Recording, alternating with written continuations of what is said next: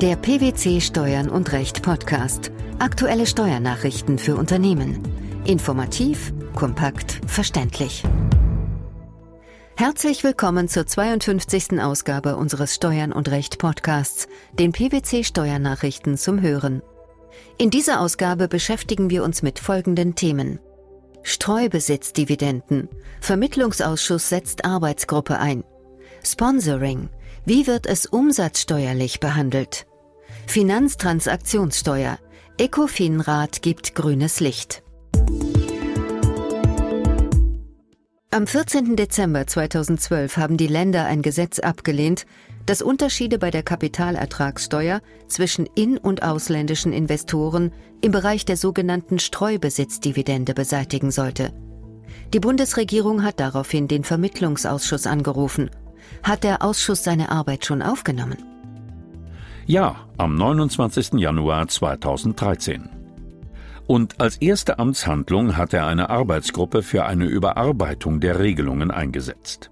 Diese gehen auf das am 20. Oktober 2011 seitens des Europäischen Gerichtshofs erlassene Urteil in der Rechtssache C 284-09 zurück. Danach darf Deutschland Dividenden an beschränkt steuerpflichtige Körperschaften keiner höheren Besteuerung unterwerfen als solche, die an eine Gesellschaft mit Sitz in der Bundesrepublik Deutschland ausgeschüttet werden. Seitdem warteten Steuerexperten gespannt auf die gesetzgeberische Reaktion. Und eben diese erfolgte nun in Form des geplanten Gesetzes zu Dividendenzahlungen an bestimmte gebietsfremde EU- bzw. EWR-Körperschaften. Danach sollen Streubesitzdividenden, die an ausländische Unternehmen gezahlt werden, steuerfrei sein. Eine Lösung, die den Fiskus in den kommenden beiden Jahren mit jeweils rund 1,5 Milliarden Euro belastet. In den Jahren 2015 und 2016 werden jeweils rund 600 Millionen Euro fällig.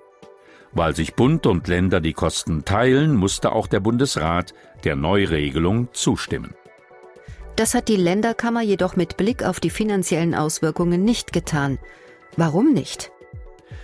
Der Hintergrund ist, dass die vom Europäischen Gerichtshof gerügte Ungleichbehandlung auch dadurch beseitigt werden kann, dass die Steuerbefreiung für die Streubesitzanteile, also Beteiligungen von weniger als 10 Prozent, die von inländischen und ausländischen Körperschaften mit einer inländischen Betriebsstätte bezogen werden, aufgehoben wird.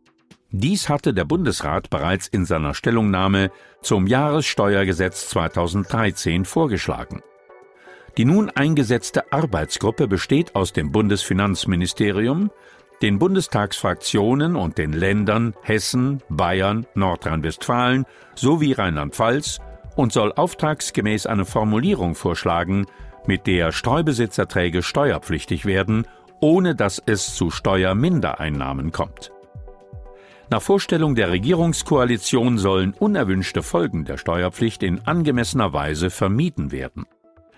Erste Ergebnisse werden zum 22. Februar 2013 erwartet, damit das Gesetzgebungsverfahren am 1. März 2013 abgeschlossen werden kann.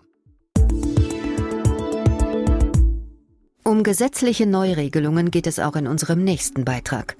Sponsoring ist in aller Regel kein bloßes Spenden. Vielmehr verpflichtet sich der Sponsoringnehmer typischerweise zu einer Gegenleistung und sei es nur, dass er an der Öffentlichkeitsarbeit des Sponsors mitwirkt. Doch ist jeder noch so dezente Hinweis auf den Sponsor schon eine umsatzsteuerbare Leistung des Sponsoringnehmers?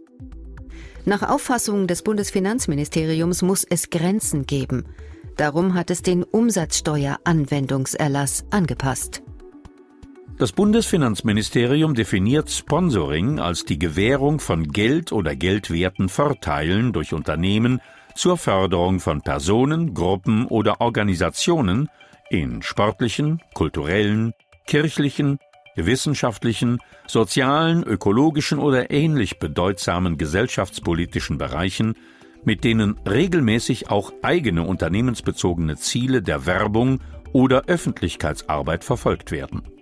Leistungen eines Sponsors beruhen nach den Erläuterungen des BMF häufig auf einer vertraglichen Vereinbarung zwischen dem Sponsor und dem Empfänger der Leistungen in der Art und Umfang der Leistungen des Sponsors und des Empfängers geregelt sind. Dabei stellt sich nun regelmäßig die Frage, ob es sich bei der Geld- oder Sachzuwendung des Sponsors um das Entgelt für eine umsatzsteuerpflichtige Leistung des Begünstigten handelt und damit ein umsatzsteuerlicher Leistungsaustausch vorliegt. Wann liegt keine umsatzsteuerliche Handlung vor?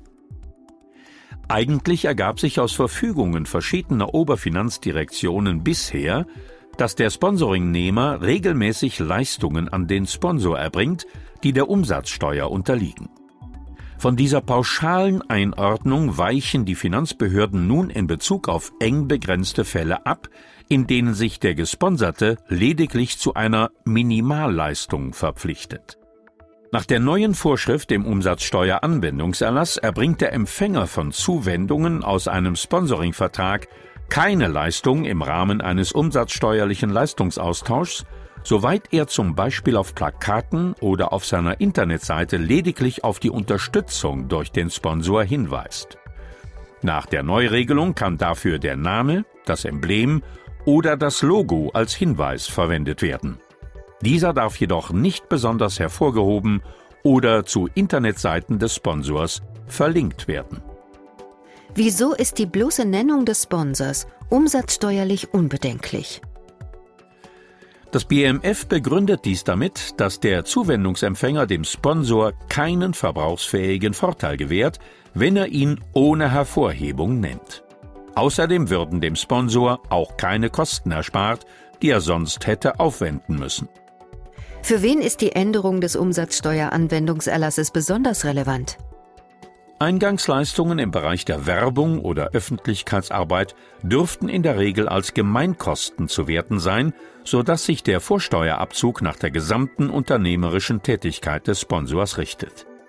Die Änderung des Umsatzsteueranwendungserlasses ist deshalb vor allem für Unternehmer interessant, die kein oder nur ein eingeschränktes Recht auf Vorsteuerabzug haben.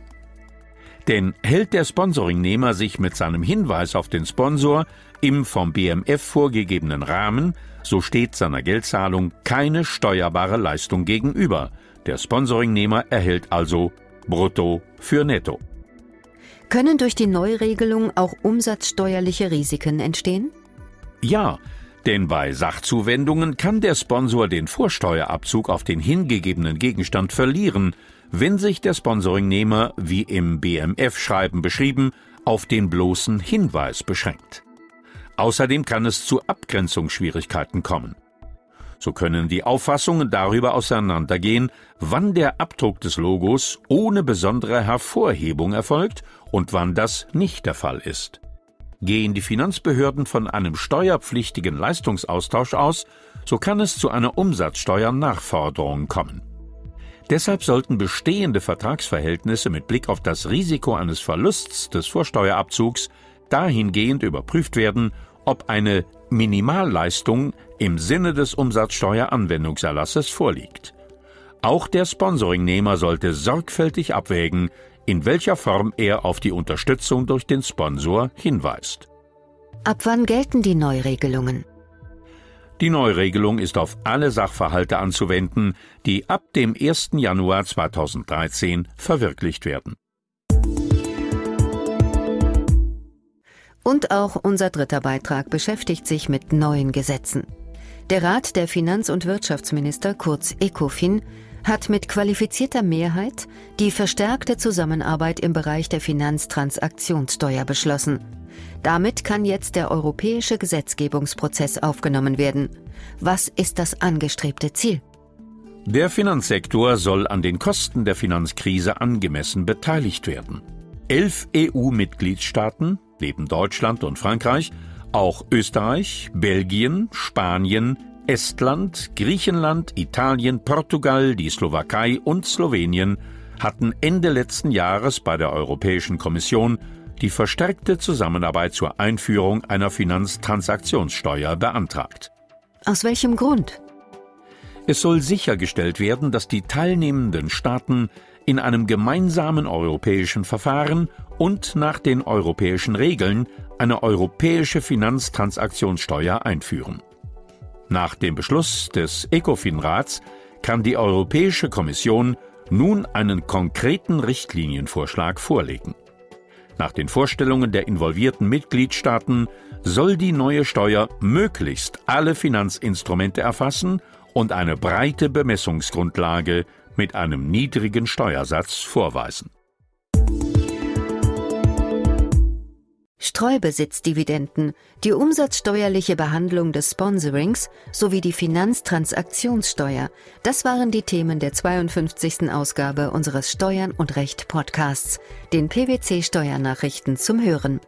Wir freuen uns, dass Sie dabei waren und hoffen, dass Sie auch das nächste Mal wieder in die PwC Steuernachrichten reinhören. Steuerliche Beiträge zum Nachlesen finden Sie in der Zwischenzeit unter blogs.pwc.de Steuern und Recht.